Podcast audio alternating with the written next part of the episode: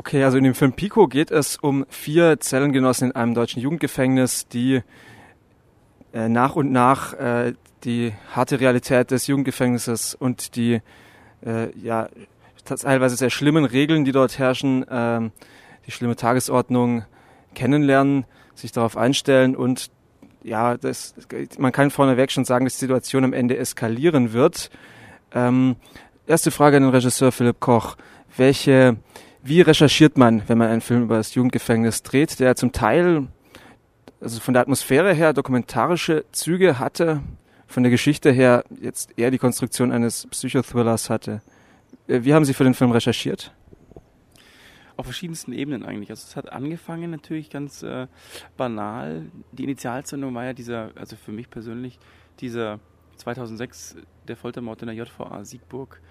Ähm, das war das erste Mal, dass ich mich mit dem Thema auseinandergesetzt hatte und aber auch wirklich erst drei Jahre später, ähm, äh, nachdem ich das alles verdrängt hatte, weil das wirklich sehr schlimm war und auch von den Medien ja ziemlich deutlich ausgeschlachtet wurde, äh, habe ich mich erst Jahre später damit auseinandergesetzt. Und es hat sozusagen angefangen mit wirklich äh, auf journalistischer Ebene einfach alles, was es an Artikeln irgendwie im Netz gibt und in Archiven äh, zu lesen. Ähm, und dann war für mich klar, okay, das muss ein Film drüber geben, weil es wirklich tolle Dossiers auch zu dem Thema gibt, die wirklich äh, hinter die Oberf unter die Oberfläche schauen.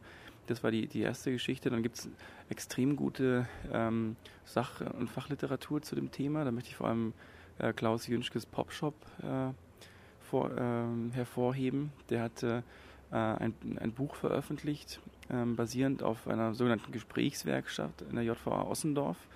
Ähm, der hat über Jahre hinweg sich äh, mit Jugendlichen äh, getroffen und äh, mit denen über ihren Alltag und über ihre Probleme und, und, über ihr Leben in Haft gesprochen haben.